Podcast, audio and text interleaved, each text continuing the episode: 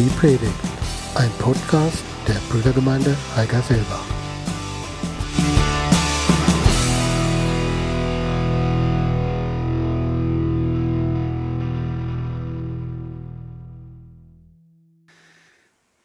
Für heute, für die Predigt, habe ich drei Wünsche. Das erste, dass ich es schaffe, langsam und deutlich zu sprechen.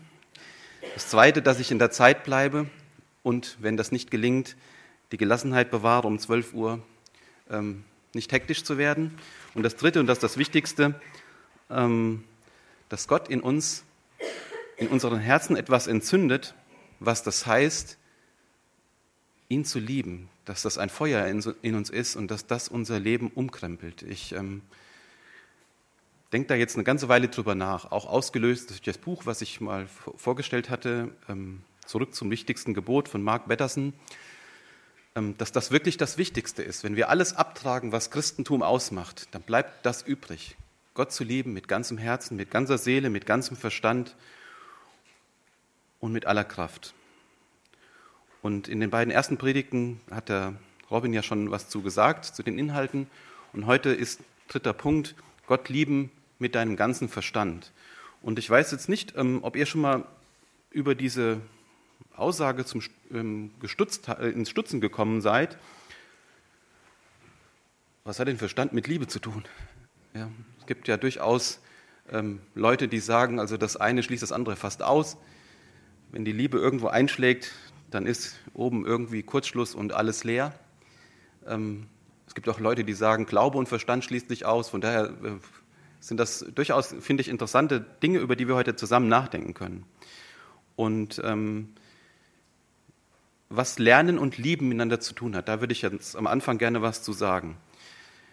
Das vielleicht geheimnisvollste und spektakulärste in Gottes Schöpfung ist das menschliche Gehirn, behaupte ich mal.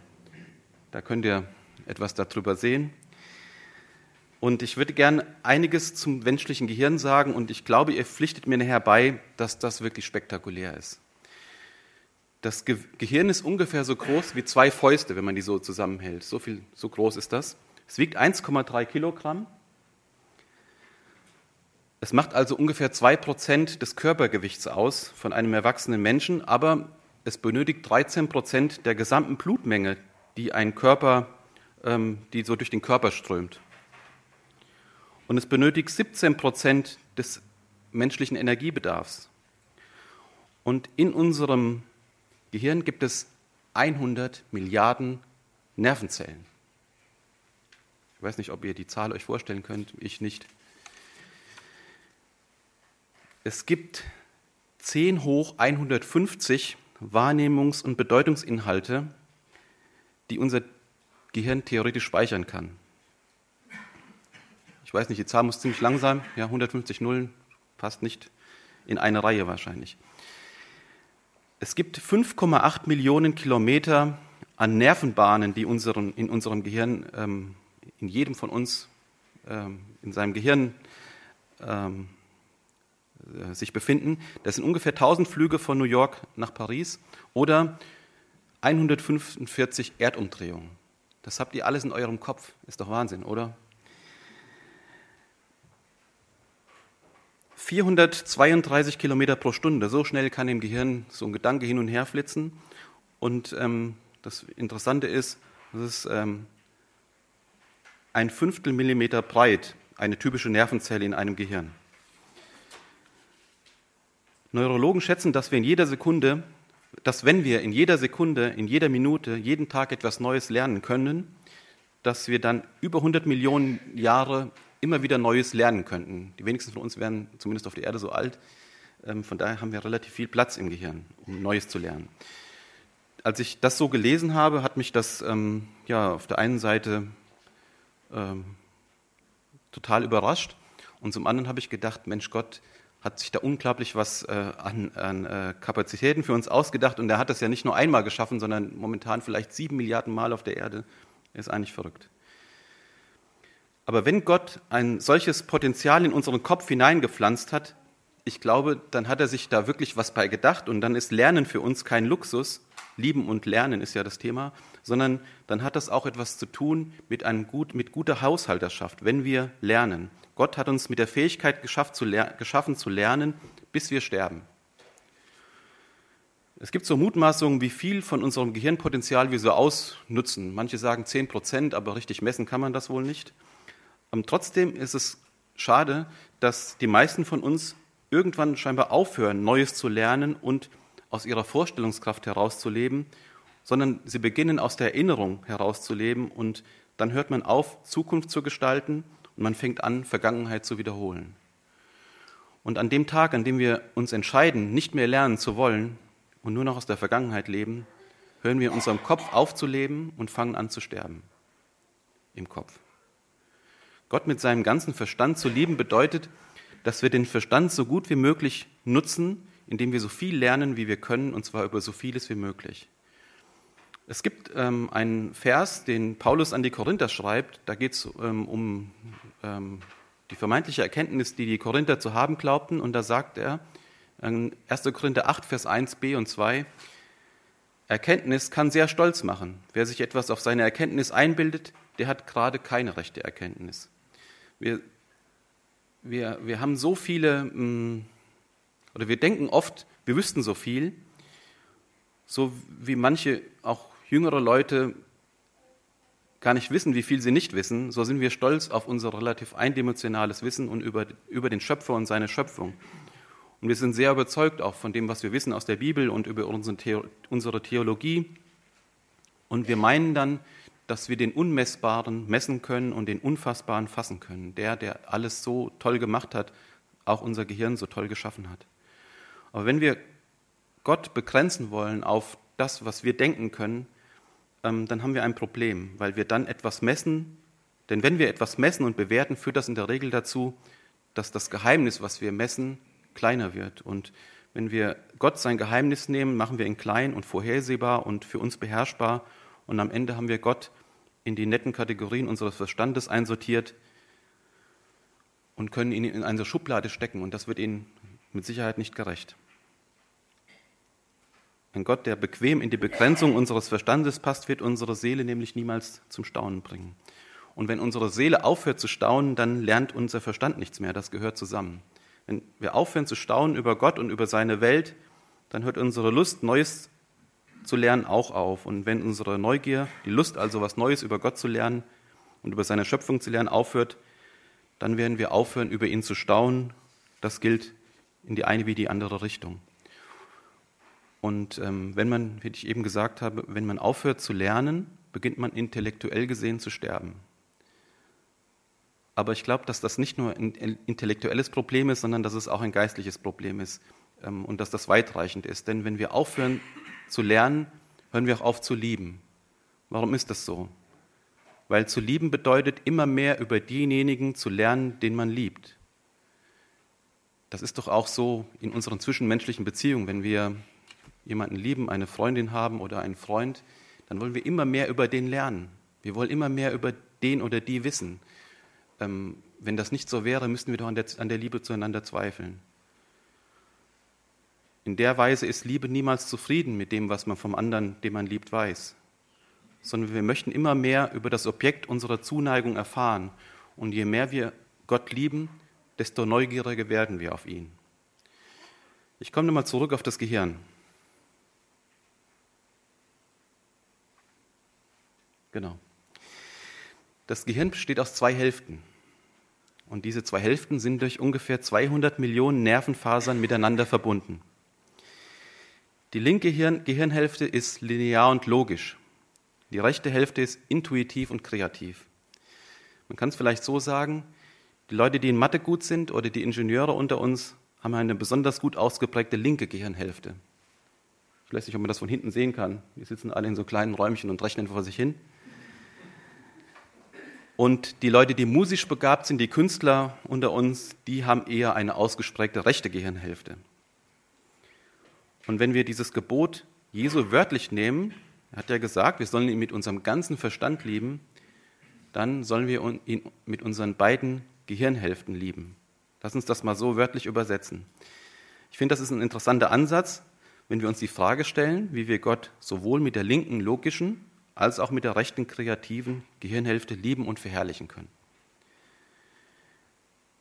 Gott nur mit einer Hälfte des Verstands zu lieben, entspricht demnach nicht diesem Gebot. So, so wenig wie wir Gott halbherzig lieben sollen, so, so wenig sollen wir ihn auch halb verständig lieben. Gott möchte vielmehr jeden Bereich unseres Verstandes für sich und für seine Ziele haben, sowohl unsere Logik als auch das analytische Denken, strategische Planung, unsere Vorstellungskraft, unsere Kreativität, auch unseren Humor.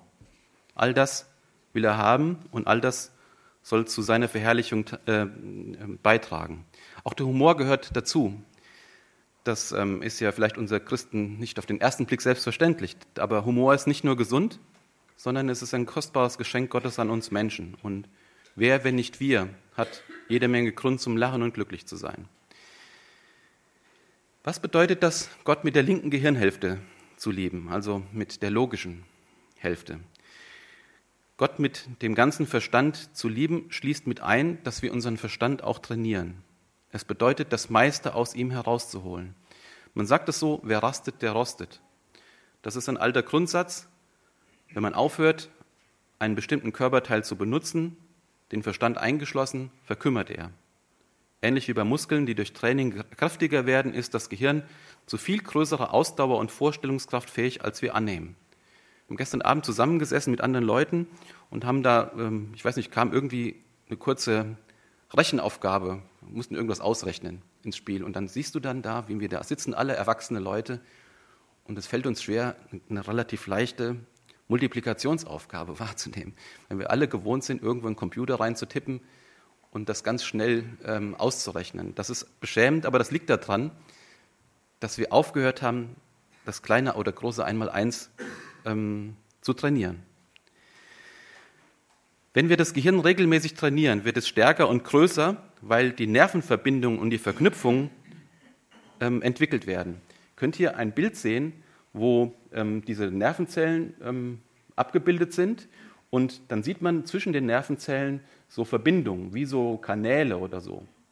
Und wenn man etwas trainiert, dann, ähm, dann ähm, wird erst wird ein Weg geschaffen von einer Nervenzelle zur anderen. Und wenn man das häufiger trainiert, dann wird aus diesem Trampelpfad, der da erstmal entsteht, dann nach und nach eine ausgebaute Strecke und irgendwann vielleicht eine Autobahn. Und dann geht es einfach leichter, dann flutscht das besser. Und so ähnlich müssen wir uns das vorstellen. Wenn wir unser Gehirn trainieren, dann legen wir Pfade an, von Nervenzelle zu Nervenzelle, und irgendwann ähm, äh, sind wir so gut trainiert, dass die Dinge selbstverständlich werden. Gut, ein gutes Training ist zum Beispiel, wenn wir lesen. Lesen fördert die Fantasie, erhöht den Wortschatz, Kombinationsfähigkeit und so weiter. Aber wenn Fernsehen übrigens eher weniger, ja, da wird im Prinzip alles von vornherein vorgegeben, da muss man nicht mehr groß nachdenken. Aber wenn man den Verstand nicht gebraucht, dann verkümmert er. Und wenn der Verstand verkümmert, verkümmert auch die Seele. Albert Einstein hat gesagt, der ist ja durchaus bekannt dafür, dass er seinen Verstand gebraucht hat.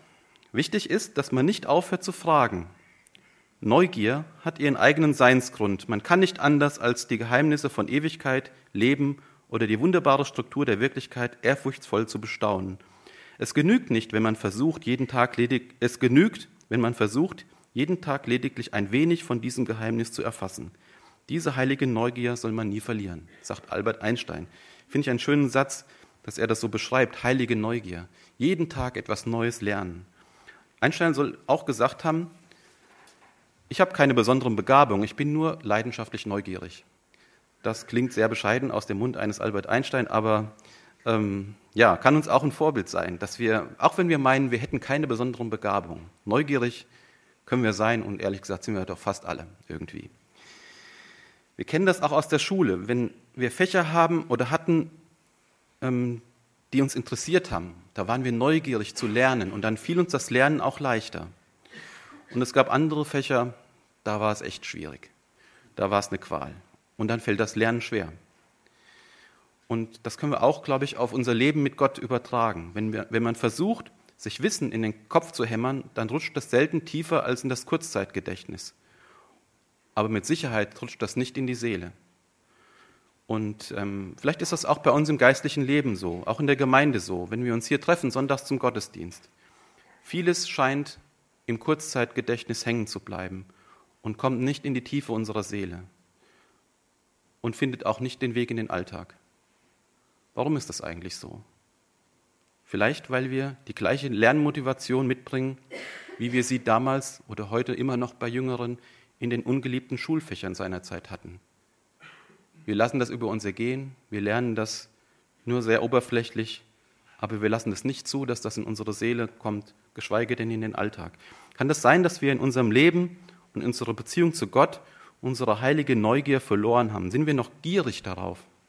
Das steckt ja in, Wort Neugier, in dem Wort Neugier drin. Sind wir noch gierig darauf, Neues von Gott kennenzulernen? Neugierig zu sein führt dazu, dass wir Fragen stellen. Und die Frage ist halt auch, stellen wir noch offene Fragen über Gott oder meinen wir, dass wir schon alle Antworten kennen, dass wir schon so viel Erkenntnis haben, dass wir gar nicht mehr fragen müssten? Wir können das bei Jesus entdecken, wenn er mit den Schriftgelehrten und Pharisäern spricht, dass er oft Fragen oder Gegenfragen stellt. Wir geben lieber Antworten. Das geht mir auch so. Das ist wie ein Reflex. Vielleicht auch deshalb, weil wir Angst vor Fragen haben, die uns in Verlegenheit bringen können.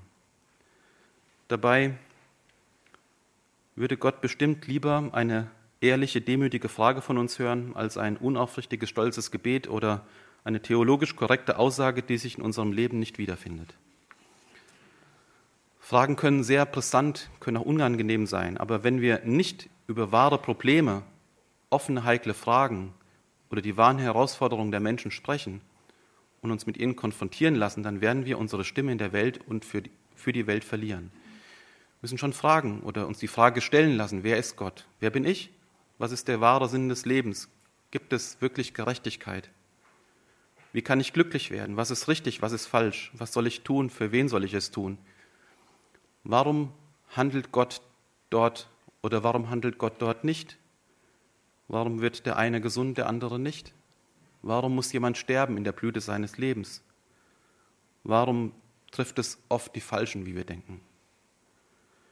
Wir neigen dazu, schnelle Antworten zu geben, oft bevor uns gegenüber sogar die Frage zu Ende formuliert worden ist. Und wir warten oft nicht das Ende der Frage ab, geschweige denn, dass wir die unausgesprochenen Fragen, die dahinter stecken, erkennen, um die es eigentlich geht. Und das wünsche ich uns, dass wir auch in der Gemeinde darauf achten, auch wenn wir uns treffen in Kleingruppen und so, dass wir nicht, zu, nicht zufrieden sind mit den zu einfachen Antworten, mit den Floskeln, mit den Dingen, die wir schon immer wussten, sondern dass wir in die Tiefe gehen, dass wir uns auch mal am Lack kratzen lassen und dass es unter die Oberfläche gehen kann, auch wenn es unangenehm wird. Das macht uns verletzlich und das ist nicht ganz einfach, aber das sollten wir uns zumuten. Echte, ehrliche Fragen führen in die Tiefe viel mehr als schnelle, glatte Antworten. Und nur wenn wir das zulassen, solche Fragen zu stellen, können wir auch in die Tiefe kommen. Wenn wir sie abbügeln, bleibt alles, wie es ist, und wir selbst bleiben oberflächlich. Ich glaube, dass Gott mit diesen Fragen kein Problem hat. Er fühlt sich dadurch nicht bedroht. Vielleicht freut er sich über sie. Vielleicht lacht er manchmal über unsere Wissbegierigkeit, wie bei einem Kind, das dem Vater Fragen stellt, und manchmal sich ungeschickt ausdrückt. Ich glaube, Gott hat immer ein offenes Ohr für uns. Und deswegen dürfen wir uns auch als Gemeinde sicher genug fühlen, ehrliche Fragen zu stellen. Und nicht Fragen beantworten, die keiner gestellt hat. Dabei kann es auch schon mal befreiend wirken, wenn wir bereit sind, zuzugeben, dass wir nicht alles wissen. Auch als Gemeindeleitung wissen wir nicht alles zum Beispiel. Und dass wir die theologische Wahrheit nicht für uns allein gepachtet haben dürfen zugeben, dass wir auch von Zweifeln geplagt sind und dass wir nicht alles wissen. Und dass es auch unter Christen unterschiedliche Auffassungen geben kann und dass man die auch mal nebeneinander stehen lassen kann. Damit meine ich jetzt nicht die wichtigen Dinge wie die Kernbotschaften, dass Jesus Sohn Gottes ist, dass er sündloses Leben, sündlos gelebt hat, dass er für uns am Kreuz starb und dass er auferstanden ist. Das und anderes ist nicht, nicht verhandelbar, darum geht es nicht. Aber es sind oft gerade die zweitrangigen Dinge, die nicht, heils, die nicht heilsentscheidenden Dinge, über die wir mit viel Kraft und Aufwand und mit hohem Verletzungsrisiko so lange diskutieren, bis keine Kraft mehr bleibt, den Nächsten zu lieben. Ein schöner Satz hat der Theologe Rupertus, Rupertus Meldenius vor, vor 400 Jahren formuliert. Also das Thema war damals schon aktuell. Wie wir, wie wir miteinander umgehen können, auch als Umgangsformel für Christen untereinander. Er hat geschrieben oder gesagt, in notwendigen Dingen habt Einheit, in zweifelhaften Dingen habt Freiheit, aber in allen Dingen habt Liebe. Damit kann man, glaube ich, ganz viel zusammenfassen und ganz viel lernen, auch im Umgang miteinander, auch mit Erkenntnisfragen, wie wir miteinander umgehen können. Wir haben nicht alle Antworten und dazu dürfen wir stehen, aber wir kennen den einen, der alle Antworten hat. Und vielleicht sollten wir uns auch, wenn wir mit Menschen ins Gespräch kommen, auch über theologische Fragen, mit Menschen, die nicht an Jesus glauben, davon lösen, auf alles und auf jedes die schnelle Antwort zu haben. Und auch hier können wir von Gott lernen. Gottes Antwort auf unsere Fragen ist nicht in erster Linie Wissen. Seine Antwort ist immer Beziehung. Er bietet eine Beziehung an durch seinen Sohn Jesus Christus. Und diese Beziehung ist die Antwort auf alle Fragen. Und wenn wir Beziehung anstreben, auch im Umgang mit, mit anderen, die uns auf ähm, intellektuell-theologische Fragen vielleicht löchern wollen, wenn wir bereit sind, Beziehung einzugehen, glaube ich, das ist der erste Schritt, auch diese Dinge zu lösen. Ich komme zurück zur heiligen Neugier. Die, die Triebfeder für jedes Fragestellen ist Neugier. Das, was Albert Einstein heilige Neugier genannt hat. Unsere Neugier, auf Gott weckt ein unstillbares Verlangen danach, ihn mehr und immer mehr kennenzulernen. Und unsere Neugier in Bezug auf die Schöpfung schürt den uns angeborenen Forscherdrang. Die Neugier ist so alt wie die Menschheit. Als, ähm, als äh, Adam und Eva ins Paradies gesetzt wurden, da steht der Befehl Gottes, seid fruchtbar und mehret euch, bevölkert die Erde und nehmt sie in Besitz, herrscht über die Fische im Meer, die Vögel in der Luft und über alle Tiere auf der Erde. 1. Mose 1, Vers 28.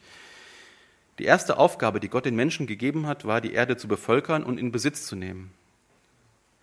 Und als Gott das Adam und Eva gesagt hat, war das eine riesige Aufgabe. Müsst ihr euch vorstellen, zwei Menschen auf der ganzen Welt. Ein Forschungsauftrag unvorstellbaren Ausmaßes. Alles außerhalb des Gartens Edens war unbekanntes Land. Sie konnten in jede Richtung 40.000 Kilometer laufen, ohne dass sie eine Landschaft zweimal gesehen haben. Und zumindest am Anfang sind sie auch noch keinem Menschen begegnet. Gott gab den beiden den Auftrag, den Planeten Erde zu erforschen. Was können wir daraus im Sinne unseres Themas folgern? Eine Möglichkeit, wie wir Gott verherrlichen können, ist es, zu forschen und uns über alles, was er geschaffen hat, zu informieren.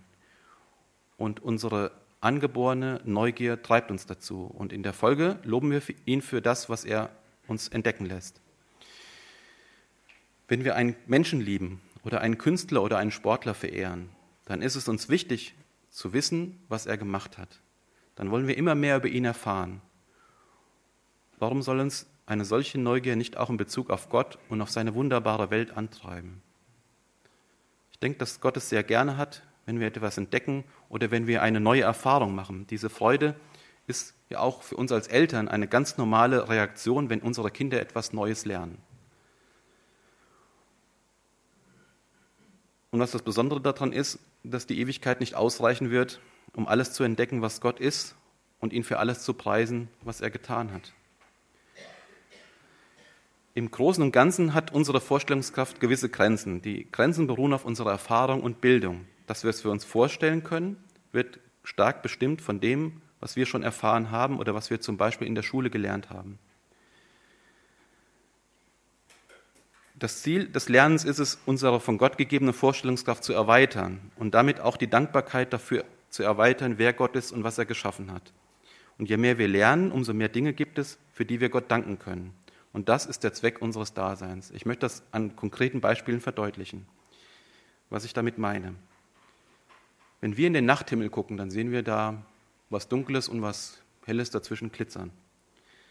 Wenn Astronomen, also Sternforscher oder ja, die Forscher, die das Weltall erforschen, in den Nachthimmel sehen, können sie aus den Konstellationen und den Sternen und Planeten viel mehr erkennen. Sie können das viel mehr genießen. Sie sehen mehr, weil sie mehr wissen. Wenn Musiker eine Symphonie hören, dann können sie die Akkorde und die Melodien viel mehr genießen als musikalische Laien, weil sie viel mehr hören in der Musik? Warum hören sie viel mehr? Weil sie mehr wissen. Wenn Weinexperten einen Wein verkosten, dann können sie den Geschmack und die Herkunft des Weines viel mehr genießen. Die können sagen, das ist Südhang irgendwo, keine Ahnung, wo auch immer, äh, welches, aus welchem Gestein und wie viel Sonne der im, im, im Jahr hatte und so weiter. Warum können sie das? Sie können viel mehr rausschmecken, weil sie mehr wissen. Wir haben mal eine Weinprobe gemacht in, in der Weinlaus in, in Heige, ohne dass das jetzt allzu viel Werbung sein soll. Und die Frau hat dann mit, einer, mit einem Enthusiasmus von den Weinen, die sie da präsentiert hat, erzählt, unglaublich. Hätte man das nicht gewusst, hätte man das auch nicht so genießen können. Um es auf den Punkt zu bringen, je mehr, wir, je mehr man weiß, desto mehr hat man einen Blick für die Schönheit der Dinge und desto mehr kann man sie wertschätzen. Wenn man das Gebot Jesu, Gott von ganzem Herzen, ganzer Seele, mit allem Verstand und mit aller Kraft zu lieben, mathematisch auslegt, dann ist Gott zu lieben zu einem Viertel intellektuell. Mit anderen Worten ist Liebe keine hirnlose Sache, sondern man kann nicht wahrhaft lieben, man kann nicht wahrhaft lieben, was man nicht wirklich kennt. Und je weniger man Gott liebt, je, je weniger man Gott kennt, desto weniger liebt man ihn und je, je mehr man Gott kennt, desto mehr liebt man ihn. Ganz einfach. Ihn zu kennen bedeutet, ihn zu lieben und wenn man ihn nicht liebt, liegt das daran, dass man ihn nicht wirklich kennt. Kommen wir zur rechten Gehirnhälfte. Also während die linke Gehirnhälfte also für den Bereich Intellekt und Logik steht, ist die rechte Gehirnhälfte eher für Kreativität und so weiter zuständig. Bei den meisten Menschen ist wahrscheinlich entweder die eine oder die andere Seite besser ausgeprägt. Es gibt natürlich Leute, die in beiden Bereichen herausragend sind. Und einer der neugierigsten und kreativsten Menschen, die wohl je gelebt haben auf der Welt, war Leonardo da Vinci. Er ist vor ziemlich genau 500 Jahren gestorben, aber er hat schon vor so langer Zeit sich Dinge vorstellen können oder sich Dinge ausdenken können, auf die die Menschheit erst ein paar hundert Jahre später gekommen ist. Zum Beispiel hat er eine Flugmaschine entworfen, er hat eine ausziehbare Leiter entworfen, lange bevor das bei Heilo ein Thema war. Er hat ein Fahrrad entworfen, einen Fallschirm, einen Hydraulikheber, eine Drehbühne vor 500 Jahren. Leonardo war ein lebenslang Lernender. Und diese Haltung ist ein gutes Vorbild für uns als Jünger Jesu. Das griechische Wort für Jünger im Neuen Testament, habe ich gelesen, bedeutet so viel wie Lernender. Ein Jünger ist jemand, der nie aufhört zu lernen. Und das sind wir ja alle. Wollen wir alle sein. Leonardo da Vinci hat so viel gelernt und gemacht und erschaffen in seinem Leben, aber er hatte immer den Eindruck, dass es noch viel mehr zu lernen gäbe. Und er war entschlossen, bis zu seinem Todestag weiter zu lernen. Und noch auf seinem Sterbebett hat er studiert und hat er beschrieben, hat er das Wesen und die Symptome seiner Krankheit beschrieben, bis zum Schluss. Das können wir uns zum Vorbild nehmen, dass wir bis zu unserem Todestag nicht aufhören zu lernen, Gott besser kennenzulernen, seine Schöpfung zu studieren und über all das zu staunen. Und in diesem Sinne wollen wir alles in Bewegung setzen für Gott und leben, als ob wir morgen sterben würden, aber gleichzeitig wollen wir lernen, als wenn wir ewig leben. Und das tun wir ja auch. Wenn man etwas von Gott sagen kann, dann ist das in jedem Fall, dass er unendlich kreativ ist. Das Erste, was wir von ihm in der Bibel lesen, ist, dass er ein Schöpfer ist. Der Schöpfer ist. Und in seiner Schöpfung wimmelt es von Vielfalt und Kreativität und unendlicher Fülle. Das Beispiel mit dem Gehirn habe ich schon am Anfang erzählt. Ein anderes Beispiel, es gibt ungefähr 350 Millionen Arten von Käfern, die man entdeckt hat auf der Welt. 350 Millionen Arten von Käfern. Ich glaube, wir hätten nach fünf, wenn wir der Schöpfer gewesen wären, nach fünf hätten wir gesagt, das muss jetzt reichen. Wenn das kein Zeichen von verschwenderischer Kreativität für den Schöpfer ist, Gott liebt die Vielfalt und das offenbart etwas von Gottes Persönlichkeit. Anderes Beispiel ist unser Fingerabdruck. Es leben ungefähr sieben Milliarden Menschen auf der Erde und es haben schon wahrscheinlich einige Milliarden auf der Erde gelebt aber kein einziger hat den gleichen Fingerabdruck wie du und ich. Und wenn Gott so kreativ ist und er uns in seinem Bild geschaffen hat, dann ist Kreativität keine bloße Option, sondern dann ist das eine Art und Weise, wie wir Gott verherrlichen können und wie wir unsere Liebe ihm gegenüber zum Ausdruck bringen können. Wenn wir unsere Kreativität einsetzen, Gott zu ehren und ihm gegenüber unsere Liebe auszudrücken, dann freut er sich darüber wie Eltern, die die Kunstwerke ihrer Kinder aus dem Kindergarten an die Kühlschranktür aufhängen. So freut sich Gott über unsere Kreativität, die wir zu seiner Ehre einbringen. Und es ist eine Art und Weise, ihn zu lieben. Ähm, wenn wir so im Alten Testament lesen, mit wie viel Kreativität Gott sein Volk beauftragt hat, die Stiftshütte für ihn zu bauen oder den Tempel für ihn zu bauen, was da an Schönheit entstanden ist, dann ist das auch ein Beispiel dafür. Forschen, nachdenken, lernen, kreativ sein kann man auf viele Art und Weise. Und die Frage ist, wie es gelingen kann, dass wir das alles zur Ehre Gottes einsetzen und ihm gegenüber unsere Liebe zum Ausdruck bringen und unsere Liebe gegenüber sogar noch vertiefen. Wie kann das gelingen? Weil man kann das ja auch alles einbringen oder so, ohne Gott zu ehren. Und dazu würde ich uns gerne einen Vers ähm, vor Augen stellen, der da vielleicht eine Hilfe sein kann. Der steht in 2. Korinther 10, Vers 5. Auf diese Weise nehmen wir das ganze Denken gefangen in den Gehorsam gegenüber Christus. Den Vers haben vielleicht einige schon mal gelesen oder gehört. Und wir interpretieren den üblicherweise so, dass, dass es um die negativen Gedanken geht. Wir wollen unsere sündhaften Gedanken gefangen nehmen und sie Jesus unterstellen. Also die Auslegung ist mit Sicherheit richtig. Aber wir können das ja auch mal andersrum denken. Dass, wir nicht, dass es nicht nur diese negative Bedeutung hat, sondern auch die positiven Möglichkeiten in diesen Vers hineinlegen. Dass wir bei dem Vers nicht nur in Betracht ziehen, die sündhaften Gedanken gefangen zu nehmen und sie wieder aus dem Kopf zu kriegen, sondern dass wir auch die positiven, kreativen Gedanken gefangen nehmen und sie in unseren Kopf bekommen. Das bedeutet, mit jedem Wort, mit jedem Gedanken, mit jedem Eindruck und mit jeder Erkenntnis gut umzugehen. Wie kann das gelingen, die Gedanken Gottes einzufangen? Ich glaube, dass das vor allen Dingen in der Stille und im Gebet gelingen kann. Ich finde das interessant. Wir haben ähm, heute Morgen in der Mahlfeier, die vor dieser Stunde stattfand, äh, auch den Gedanken gehabt, ähm, wie wichtig das ist, im Gebet bei Gott zu sein, mit Gott zu sein, zusammen zu sein. Und dazu ein Vers wieder von Paulus, diesmal an die Kolosser, Vers 4, äh, Kolosserbrief 4, Vers 2. Harret aus im Beten, seid wachsam dabei, vor allem im Dank und Anbetung. Hier wird das Wort wachsam ähm, benannt und dieses Wort wachsam spielt auf die Gepflogenheiten im Altertum an, auf einer Stadtmauer sitzend Wache zu halten. Die Wächter, die auf diesen Mauern saßen, waren die ersten, die die angreifenden Armeen und die fahrenden Kaufleute entdeckt haben. Sie hatten die beste Aussicht und sahen Dinge, die sonst niemand sah. Und das lange vor den anderen. Und ich glaube, genau das ist das, was im Gebet passiert.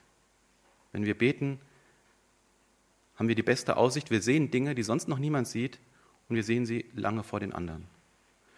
Wir sehen Dinge, die niemand anders sieht, und das lange bevor die anderen es sehen. Warum? Weil Gebet uns den Blick aus den Augen Gottes schenkt. Gebet in der Ausrichtung, in dieser Ausrichtung, in der richtigen Ausrichtung macht uns aufmerksamer und verleiht uns sozusagen einen sechsten Sinn, der uns in die Lage versetzt, die geistliche Wirklichkeit zu erfassen. Gebet macht uns zu erstklassigen Beobachtern. Es hilft uns zu sehen, was Gott will. Und je mehr wir beten, desto mehr bemerken wir auch. Und je weniger wir beten, desto weniger, desto weniger bemerken wir. Das ist ganz einfach. Es gibt dazu auch eine neurologische Sicht, weil wir schon beim Gehirn sind. Es gibt in unserem Hirnstamm irgendwo eine Ansammlung von Nervenzellen, die man retikuläres Aktivierungszentrum nennt. Das Wort können wir wieder vergessen, aber was das macht, ist wichtig. Das überwacht unsere Umgebung und wir werden ständig mit zahlreichen Reizen überflutet, die alle um unsere Aufmerksamkeit kämpfen. Und die Aufgabe dieser Nervenzellen ist es, zu entscheiden, was für uns wichtig ist und was für uns nicht wichtig ist. Sonst würden wir kaputt gehen, wenn wir alles in uns aufsaugen würden, was um uns herum passiert. Ein Beispiel, wenn man sich einen Klingelton fürs Handy herunterlädt, denkt man, man hätte da spektakulär was ganz Neues entdeckt und auf einmal hört man den überall. Oder wenn man sich für ein neues Auto interessiert, was man irgendwo entdeckt hat, was man sich vielleicht auch anschaffen will, denkt man, man hätte da ein ganz außergewöhnliches Fabrikat oder einen ganz außergewöhnlichen Typen ähm, gesehen und auf einmal sieht man den überall. Nicht, weil auf einmal alle diesen Klingelton oder dieses Auto haben, Es liegt vielmehr daran, dass wir diesem Klingelton oder dem Auto vorher keine Bedeutung geschenkt haben, jetzt aber schon. Auf einmal wird das für uns relevant. Und wenn wir für jemanden oder für etwas beten, dann bildet das in diesen Nervenzellen eine Kategorie bei uns. Ab jetzt bemerkt man alles, was mit diesem Gebet in Verbindung steht. Und wenn wir für etwas beten, bekommt manches in diesem Zusammenhang eine ganz neue Bedeutung für uns. Unsere Zellen werden aktiviert. Wir beachten Dinge und Menschen, für die wir vorher keinen Blick hatten. Wenn wir nicht beten, passiert das nicht. Das ist kein Zufall, sondern das ist Vorsehung. Gott schafft Möglichkeiten, und er heiligt unser inneres Aktivierungssystem. Er versetzt uns in die Lage, die gottgegebenen Möglichkeiten zu erkennen, die ständig um uns herum sind. Und wenn wir sie dann sehen, müssen wir nur noch zugreifen. Ich glaube, dass Gebet auch mehr ist als gesprochene an Gott gerichtete Worte. Wir sagen manchmal, wenn wir beten, dann ist das so, wie wir, wenn wir eine Audienz beim Schöpfer oder beim König haben. Stellen wir uns mal vor, wir haben die Möglichkeit einer Audienz bei einem König. Oder wir dürften mal eine halbe Stunde mit der Kanzlerin telefonieren. Dann wählen wir die Nummer, werden durchgestellt und dann sagen wir eine halbe Stunde lang, was wir auf dem Herzen haben und legen dann auf. Das wäre doch irgendwie komisch, oder? Also der Gedanke hat mich irgendwie berührt und ähm, ich fand das absurd. Aber mit Gott gehen wir oft so um. Wir sagen ihm alles, was uns auf dem Herzen liegt, was auch richtig ist. Aber das ist ja sicherlich nicht alles, was Gebet ausmacht. Im Gebet redet Gott auch zu uns und wir sollten ihm auch die Möglichkeit dazu geben. Im Gebet können wir göttliche Ideen empfangen und festhalten, göttliche Gedanken, Kreativität. Und unsere Gebetsfähigkeit wird letzten Endes unser kreatives Potenzial bestimmen. Der Vers vorhin aus Kolosser 4, Vers 2, der hat eine gewisse Parallele in einem Vers aus dem Alten Testament. Und ähm, den wollen wir uns auch noch angucken. Der steht in Habakkuk 2, Vers 1. Da, da steht, ich will meinen Posten einnehmen und mich auf den Wachturm stellen. Ich will Ausschau halten, um zu erfahren, was der Herr mir sagen wird und welche Antworten ich auf meine Fragen bekomme. Wie wäre es, wenn wir diese Haltung beim Beten einnehmen würden? Dass wir das Gebet so verstehen, dass wir, Posten, dass wir uns auf den Posten begeben, auf die, auf die Mauer klettern, auf den Wachturm klettern und Ausschau halten, um zu erfahren, was der Herr mir sagen wird. Und welche Antworten ich auf meine Fragen bekomme.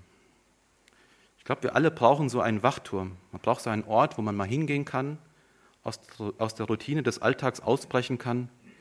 Und der Ort muss nicht weit weg sein. Vielleicht ist es ein Zimmer zu Hause, wo man zur Ruhe kommen kann.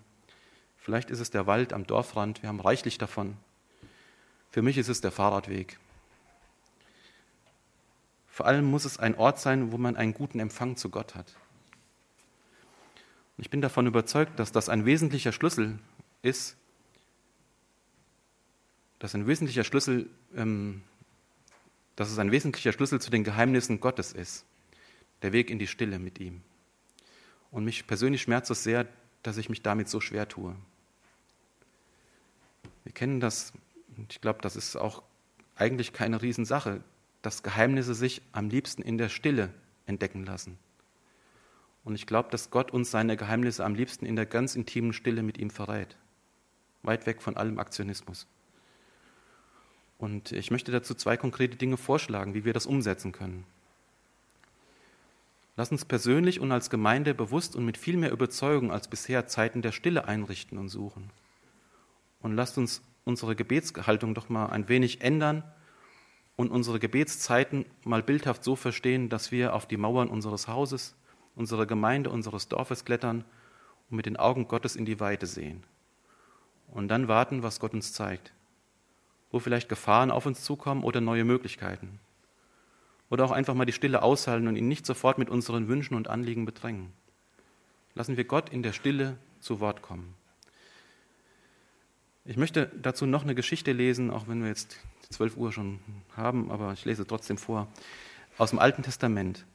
Ähm, da sind auch mal Leute auf, Mauern, auf einer Mauer geklettert. Die, die, Geschichte steht in 2. Könige, ähm, Kapitel 6, Vers 15 folgende. Zur Vorgeschichte. Ähm, die Geschichte handelt von einem Propheten Elisa und seinem Knecht, seinem, seinem Jünger. Ähm, der der ähm, Prophet Elisa war ein Berater des Königs von Israel und Israel und Syrien lagen auch damals schon miteinander im Clinch. Und ähm, der syrische König wollte immer wieder die Israeliten ähm, angreifen und über, überrumpeln. Aber es hat nie geklappt. Warum? Weil Elisa immer wusste, was der, was der syrische König vorhatte und ähm, sie ihm immer wieder zuvorgekommen sind. Und der syrische König hatte dann den Verdacht, dass er, heute nennt man das einen Maulwurf in seinen Reihen hat, der dem äh, israelischen König dann dauernd immer wieder seine Pläne verrät. Und ähm, dann hat ihm einer gesagt, nein, das ist kein Maulwurf von uns, sondern das ist dieser Elisa, der Prophet, der weiß immer alles, was du machst. Und dann sind sie dazu gekommen und wollten diesen Propheten halt aus dem Verkehr ziehen und haben eine, eine Armee aufgestellt, ähm, die die Stadt Dothan, wo der Prophet Elisa sich aufhielt, umzingelt hat. Und äh, jetzt wollten sie ihn halt gefangen nehmen dort. Und ähm, wenn sie ihn ausgeschaltet hätten, dann wäre das auch mit dem Rest Israel wahrscheinlich schnell erledigt. So war also diese Stadt Dothan von den Syrern umzingelt. Und ähm, jetzt lese ich mal, das ist 2. Könige äh, 6 ab Vers 15. Als nun der Diener des Gottesmanns, der früh am Morgen aufstand, aus dem Haus hinaustrat, lag rings um die Stadt umher ein Heer mit vielen Pferden und Wagen. Da rief der Mann aus, O weh, Herr, was sollen wir machen? Der aber erwiderte, fürchte dich nicht, unsere Macht ist stärker als deren Macht. Darauf betete Elisa mit den Worten, Herr, öffne ihm doch die Augen, dass er sehen möchte. Und der Herr öffnete dem Diener die Augen und sah, dass der Berg rings um Elisa voll von feurigen Rossen und Wagen war. Das muss der Zeit wegen jetzt reichen. Also, was ich damit sagen will, ist, ähm, wenn wir als Beter auf unseren Posten auf der Mauer steigen und mit den Augen Gottes sehen, dann lernen wir zum einen die Schwierigkeiten um uns herum richtig einzuordnen. Aber was noch wichtiger ist, also wir sehen das, was auf uns zukommt.